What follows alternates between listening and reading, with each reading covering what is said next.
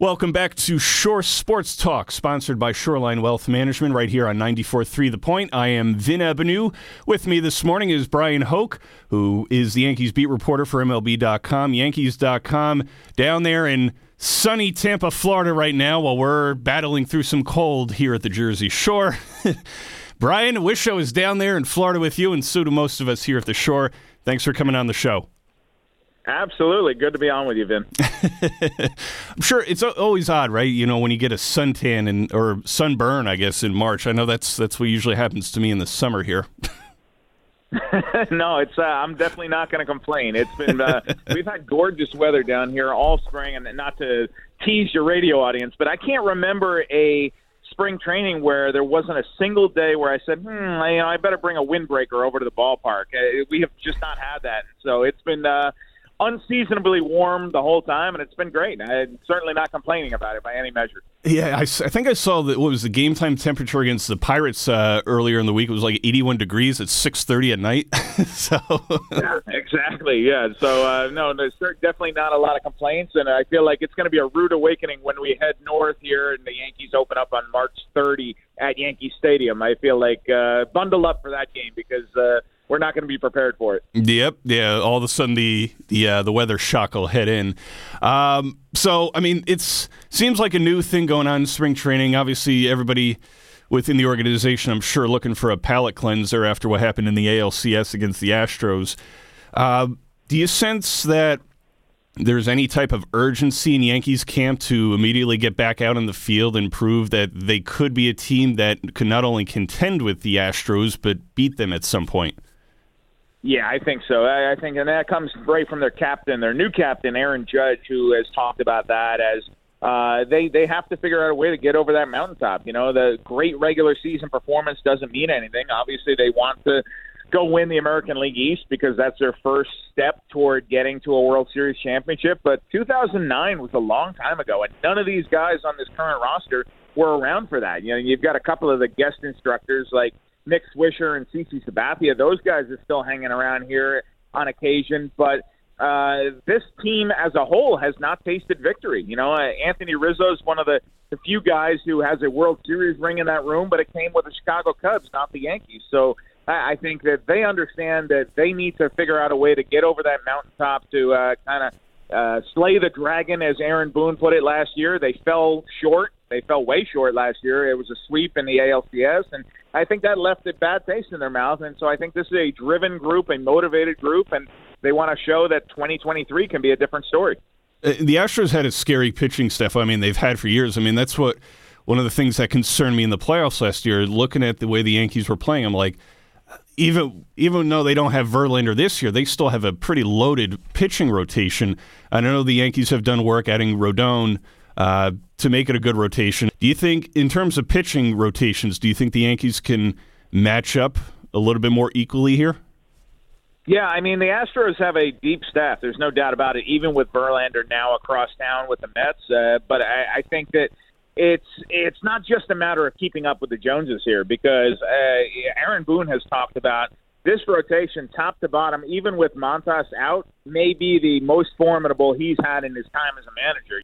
You put this team, if they fast forward to October and they're all healthy, I, I like their chances when you have that rotation and you're running them out in a short postseason series. I think uh, they can definitely handle any kind of challenges that come their way. And then the big question, as we talk about every single year, is health. And uh, that was something they didn't have last year on the offensive side. DJ LeMahieu, Andrew Benintendi, those guys were not at full force. Neither was Matt Carpenter in the postseason. That's why they struggled to score runs so much. So I, I think that uh, this team is, is built definitely for postseason success, and uh, we'll see if they can get there and how they perform when they do.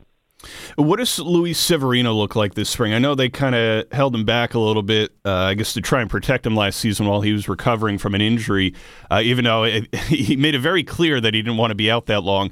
Uh, where where are things at with Severino? Are there these um, rules on Severino going into the year, or do the Yankees think that they can get uh, somewhere between 150 and 200 innings out of him? they're going to try. Especially uh, he's in his final year of his contract, so he's got something to prove here too because he's eligible for free agency after the year. So Gerrit Cole had a comment recently where he said that Severino's got some wild horse characteristics going out there, kind of like a, uh, wild stallion. And so uh, he looks revved up and ready to go. I think uh, he was definitely frustrated last year by being held back. Um, yeah, as you mentioned, they, they put him on the injured list. They were probably overly protective of him, trying to get him uh, ready for the postseason, but they probably could have squeezed out some more innings out of him. Uh, they felt that uh, they wanted to save. They wanted to go the safe route, but I, I really feel like for this team to get where they're going to need to go, and which is winning a World Series, Luis Severino is going to be a big part of that. Uh, I, I feel like Severino is the perfect guy there. That's the reason they gave him that uh, big contract to lock him up earlier in his career, and now it's uh, it's time for him to, to go out and show something. So when he's right, he can he can go toe to toe and and dominate any big league lineup. Uh, you know, big uh, go up against Houston, the, those kind of lineups. Uh, the question is with him getting him out there to make those 25 to 30 starts, and if they get that out of him, then I really like their chances this year. We're talking with Bryan Hoch this morning here on Shore Sports Talk, covering the Yankees for MLB.com. Bryan, uh, st- what, is, what is the current state of the bullpen? I know last year, with or without injuries in that bullpen, there were a lot of moving parts, and uh, after the fantastic start to the season that Clay Holmes had, he sort of was a shell of what he was in the second half and the first half. Um, with the pieces they have now, with the moves that they've made, where how strong is this Yankees bullpen going into the season, and is there any clear favorite for a daily closer, or is it going to be a closer by committee to start? Yeah, I think Holmes is going to be your closer to, to begin the season. I wouldn't be surprised to see Jonathan Loáisiga get some opportunities there, but uh, Holmes, as an extreme ground ball pitcher, was so effective in the first half last year, and as you mentioned, uh, he had the shoulder issue that kind of curtailed his uh, effectiveness in the second half, but he appears to be back to form here. I, I they love Loáisiga's stuff in the late innings. Wandy Peralta is a, uh, a a force, especially during the postseason. It seemed like he was pitching almost every single day, and uh, what what I really like about this staff is they have a healthy Michael King back, and that was really such a loss for this team. He went down in July, and it, it seemed like they could weather that, and they did for the most part. But as a multi-inning force out of the bullpen, King was so effective, and what I've seen of him in spring training is that he hasn't missed a beat, which is great. Um, you know, he had a fractured right elbow that uh, that was a, that's a pretty significant injury, and for him to come back and and look exactly the way he did previous to that injury, I think that's huge for this team. Uh, they're going to have Ron Marinaccio back too, who had a very impressive uh, rookie campaign, and he's a Jersey guy too, so that gets uh, him bonus points in my book. So, uh, but I, I think that with King and Marinaccio back in the bullpen, those were two guys they did not have in the postseason last year and those are definitely difference makers in, in this bullpen. So I, I like that a lot. Uh, I think that that's going to be much more formidable than uh, when we saw them in October. But look, the reason they lost and got swept by Houston was not their pitching. Right. Uh, it was the lack of run production. So I think that having a healthy LeMahieu back is going to be huge for this team. What do they do with LeMahieu? I'll, I'll feed off of that one this year. I mean, I, I, he naturally won a Gold Glove because I think you could put him anywhere on the diamond; he'd be amazing defensively. Um, but in terms of because they have a lot of weapons now, what do they do with DJ LeMahieu in terms of defense? Is it going to be one of those things that they originally signed up for? Okay, today you're going to play second, today you're going to play third, today you're going to play first, um, and then how healthy is that toe or that foot? In order to see the old DJ LeMahieu we're used to with hitting balls all over the yard and being that 330, 340 type of hitter. Yeah, that, that's what he's looked like so far here. I haven't seen him slowed at all, and obviously it's something he'll have to manage over the course of 162. That's a long season, but right now he looks fantastic, and uh, so that is the plan. They're going to move him between first base, second base, and third base. I think the majority of his playing time will come at second base, but DJ loves that kind of utility man role where he can bounce around the diamond. He thinks it really serves his skill set well. It serves the team well, certainly. And uh, when you've got a, a crowded infield here where uh, Anthony Rizzo is going to be starting most of the time at first base, and Gleyber Torres will be starting a lot at second base, and you got Josh Donaldson entrenched at third base. That they're counting on a bounce back year from him. The, the fact that LeMahieu gives you that versatility where he can play any one of those positions and, and maybe get a few reps at DH as well uh, I think that's great for Aaron Boone because it really gives him so much flexibility and so many options into how to deploy his lineup on any given day. Uh, Oswaldo Cabrera, and we saw him play a little center field the other day too, which which I thought was great. And uh, naturally, he made a great catch. Uh, but certainly somebody who could be in the lineup every day as well because he can play all these different positions and a switch hitter at that. Lot, good average, hits for a little bit of power as well. Uh, how, how do you see Boone employing Oswaldo Cabrera into the lineup every day? Um, and where do you think he could work best? Yeah, much the same. Uh, Boone was joking the other day. He said we should get T-shirts made up that say "Where's Oswaldo?" And I, I'm sure Jomboy's on it. I had to tell him those T-shirts have already been made. Yeah, yeah. I think put them out last year, and, and that's great. Uh, it's it, he can really play everywhere, and he's such a uh, engaging kid too. He, he's really just always uh, probably the happiest man in camp all the time. But yeah, you could put him anywhere on the diamond, second base, third base. He can play shortstop. He can play the corner outfield spots. As you mentioned, he was out in the outfield. They tried him in center field, and of course he he ranged in and made a diving catch. And uh, Boone joked to him after that. He said, "You know, Harrison Bader would have made that catch standing up." But, uh, but actually, uh, Boone said he was just kidding on that because it was actually a, a, an above-average play. He had a lot of ground to cover, and he ranged in and made a diving catch. So Cabrera can do it all defensively on the field, and he's got about four or five gloves in uh, the top shelf of his locker. He's ready for any opportunity. So I, I feel like that's a perfect utility man. It's kind of a throwback to the Luis Sojo types of the '90s, mm. and obviously where you can just plug a guy in and.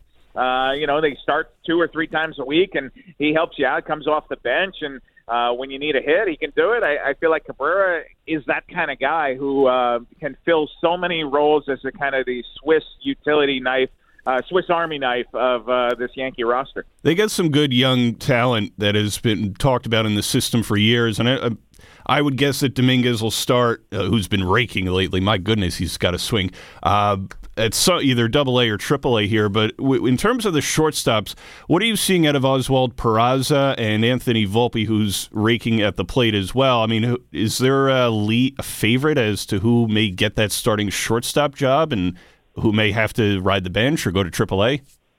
Yeah, as far as Dominguez, I feel like he's probably going to start at Somerset. He only played five games at Double A last year, so that's where I would have him starting. But uh, when when spring training began, I would have said Volpe has no shot of making this team. He only had 99 plate appearances at AAA, but he has come into camp and really just impressed so many people. He's been the talk of this camp, and uh, I, I think that at some point here there's still time left on the clock, and we'll see how everything balances out. But uh, at some point, you have to say, okay, he's 21 years old and he hasn't really played at AAA, but he may be the best option to play shortstop on opening day for the New York Yankees. And if that's the case, then they should go and do that. Um, so I, I think that that is certainly in play here.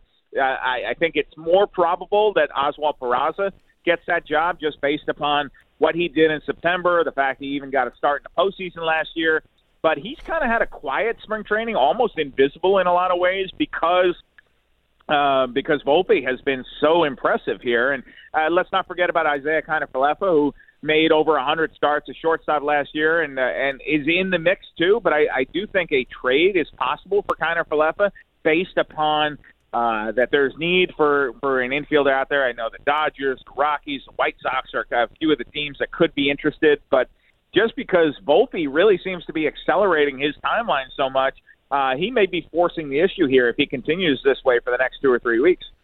Yankees certainly have a lot of sluggers in the lineup. We know that with you know, especially when fully healthy with Judge, Giancarlo, Rizzo, uh, just to name the, the big three there. So they could do a lot with that lineup. I mean, we thought it was going to be really scary going into last year. I know there were some injuries and some ineffectiveness as well. Um, but in putting together this lineup, is the Yankees lineup offensively, do you think, as full as it could get, is, is better this year than it was the last couple of years in order to not just beat the Astros, but to be able to run the gauntlet of a season to not I mean the last year they started pretty hot and then they kind of simmered down a little bit. Can this offense carry the Yankees to a season like they expect? I, I think so. I mean, even with that second half swoon that you're talking about there, they still did lead the league in run scored, and that's the name of the game. So obviously a lot of that was based on that hot start in the beginning, and they got contributions from guys they weren't necessarily counting on. For example, a Matt Carpenter who came and in midseason and suddenly just seemed to be hitting a home run every other day. But I, I don't think Judge is going to get another 62, but he could. Uh, I'm not going to rule it out. I, I think more likely you're going to see him somewhere in the 40s. And if you can get a Giancarlo Stanton out there, uh, he's such a big piece of this lineup too because he was huge in the first half, won the uh, the MVP of the All Star game, and then was really absent for most of the second half there. So, and Rizzo, by the way, just uh, is coming off a year where he tied his career high with 32 homers, I believe. Uh, so the left field porch is uh, so inviting for him. I think he's a big part of this, and that's one thing we don't talk about enough. I think with what the Yankees did this past offseason. Uh, obviously, it's it's largely the same group they're running back, but imagine if they didn't have Judge, and imagine if they didn't bring back Rizzo, because those are two huge pieces of this lineup yeah. that uh, were out there in free agency, and uh, sometimes the the most important move is, that you can make is just retaining the guys that you had last year, and in those cases, I think that those were two guys I can't picture this Yankee team without having Judge and Rizzo in that lineup, and so I, I think that uh, it's huge that they did bring him back and kind of give that group one more uh, bite at the apple. What are your thoughts on, on a couple uh, other players here who could crack the lineup on a daily basis as well? With Josh Donaldson having you know a really good defensive season, but an offensive season that was that I guess failed to meet some expectations, at least among uh, a lot of the fans. Um, and then Jose Trevino offensively as well, obviously an outstanding catcher behind the plate. Uh, but what do you think about those two guys offensively? What can they possibly contribute this year? Well, Donaldson, in his case, yeah, it was so frustrating uh, for him too, and for the team, uh, especially in the second half and the postseason when he was uh, really absent the whole time. I'm not convinced that Donaldson was ever completely healthy last year. I think that uh, you know Aaron Boone has talking about the lockout uh, affecting him. I think more it's uh, that he had a shoulder injury in spring training and was not completely right. And if you go back and look, uh, sometime in May he went to get a cortisone injection on that, and he got treated on that. So I don't think he was ever really right, and I don't think you're going to count on seeing 2015 Toronto Blue Jays MVP Josh Donaldson. I don't think that's uh, in the cards here at age 37. But could he roll the clock back to what he did in Minnesota a couple of years ago? I, I think that that would be a, a reasonable ask, and at that point, he was a productive everyday player. And um, it, the you talk to Brian Cashman and Aaron Boone, they think it's a crime that Donaldson didn't get a Gold Glove or at least mentioned as a finalist last year. So I think that yeah, you're counting on somewhat better offensive production out of Donaldson, and and if he can keep fielding the ball the way he was, I think that. Uh, that you you live with that, and uh, as far as Trevino behind the plate, I mean he's one of the best defensive catchers in the game, pitch framing, uh, game calling. They love him for that. The offense was a little better than they it anticipated in the first half last year. It tailed off in the second half, but with this offense they have, when when you've got guys at the top of your order like LeMahieu and Rizzo and Judge and Stanton, I, I, whatever you get from a Trevino is is really a bonus. And so you don't need him to go out and hit 300 with 20 homers. You're not expecting that out of your your starting catcher. He's not Jorge Posada, and nobody's expecting him to be that. He just needs to be the best Jose Trevino he can, and, and that's what uh, he does on the defensive side, commanding the pitching staff. I, I think that's where his true value will shine for this Yankee team. Bryan, a couple more uh, quick questions before I let you go. Uh, just one quick one on Aaron Hicks. Uh, obviously, disappointing in a couple different ways. I mean, I was at the Derek Jeter game where he got pulled in left oh, field oh, after dropping oh, a ball. Yeah, that was um, yeah. I'm like, I'm like, oh, and you know, it was weird because I was tucked in the corner of the third base side, and I was like, wait, what happened? And then I saw the video replay. I'm like, that'll do it. Uh, they have he Bader. The yep. yeah. and and he didn't hit uh, as well as he was looked like he was swinging on top of the ball, swinging for the fences all the time. They have Bader, Judge, Giancarlo, Oswaldo. How does Aaron fix Aaron Hicks fit into this lineup, and do the Yankees consider moving him? Well, I think that he's your starting left fielder with an asterisk. I think that uh, as of right now, he's probably got the edge there. But look at what they're doing with Judge and playing him in left field and trying to wedge Giancarlo Stanton in there. I feel like that shows you uh, how tenuous his his hold is on that position. And uh, Cabrera, they they want to have him bouncing around. So uh, Hicks is under contract. He's got three more years there. They, of course, they want to see a bounce back, but they are already preparing for the the possibility that it doesn't happen. And so I think that uh, you know Hicks has made some slight adjustments to his uh, batting stance here. He's holding his hands a little higher. He thinks he, he'll be able to get the pitches more easily, and and that's all well and good here for. Uh, the second week of March, but the, the true test is going to come in April and May, and it, I don't think the Yankees can live with another season what they had from Aaron Hicks. You can't trot him out there for 120, 130 starts if he's performing the way he did last year. So he'll have an opportunity, and he seems to be in a good place mentally and physically. But I, I certainly don't think the Yankees are banking on him by by any measure. And um, as far as moving him, uh, that it's a tough contract to move. But look at what they did last year with Joey Gallo, and it, eventually they just came to a point where they could not keep trotting Joey Gallo out there, and and they had to trade him. They they actually wound up getting a a halfway decent Double A pitcher and Clayton Beeter out of him, and uh, in that trade. And so um, I, I think that if it becomes a possibility where, or a situation where it's just clear that Hicks is not going to be the player they anticipate, then yeah, I, I think a trade certainly could be on the table. It, it was not the Yankees' first choice to bring uh, to not upgrade left field, but they had so many other things to do this offseason with Judge and Rodon and, and Rizzo, as we previously mentioned, that uh, they just couldn't bring back Andrew Benintendi as well, uh, given what he got from the White Sox. So they're going to roll with Hicks here and, and maybe see if something else presents itself. Bryan, to close out here, just want to talk about the overall state of the team from a talent perspective, uh, offensively, defensively, and then certainly the the team chemistry and uh, notes in the clubhouse. And part of that last, the latter part of that question is uh, uh from reading uh, the book you and Mark Feinsand wrote a couple years ago, Mission Twenty Seven, a, outstanding book, and I gained a lot of insight that I didn't realize. I also didn't realize Rivera was pitching with uh, a strained oblique. That sounds incredibly yeah, painful. He was, he was hurt. Yeah, he was really hurt. His wife was begging him not to pitch, and he said, "I have to pitch. It's the World Series." and the and the Phillies still couldn't really hit him. So I mean, just imagine what he would have been like fully healthy. Um, so what does this 23 squad look like? I mean, how close are the Yankees to you know bringing title number 28 to the Bronx in terms of the talent that's being rolled out on the field in the lineup, and you know just how they get along in the clubhouse?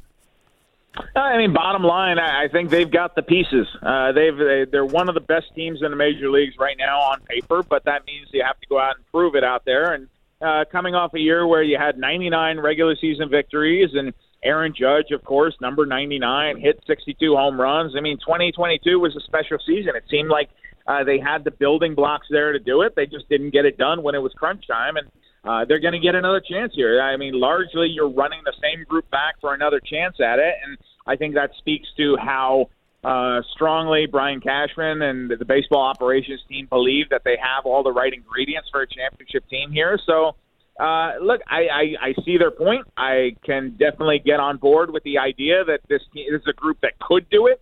Now they just have to go out there and do it, and uh, that's where they've kept running into that buzzsaw of the Houston Astros among some other teams in, in recent years. And you know, Aaron Judge said uh, said it best, I think, when he was crowned as the captain. He said that um, the most important thing he needs to do over these nine years that, of his new contract is not just win one World Series, but win multiple World Series. That's something that Derek Jeter had done several times by the time he was named captain in 2003. And uh, I think for Judge's place in this Yankee franchise to be complete, look, Don Mattingly was a captain and he didn't win a World Series, but uh, that's more the exception than the rule in this franchise history. I think that Judge to really uh, kind of live up to that new contract, the responsibility, he needs to lead this team to a championship, and this could be the year. We'll see.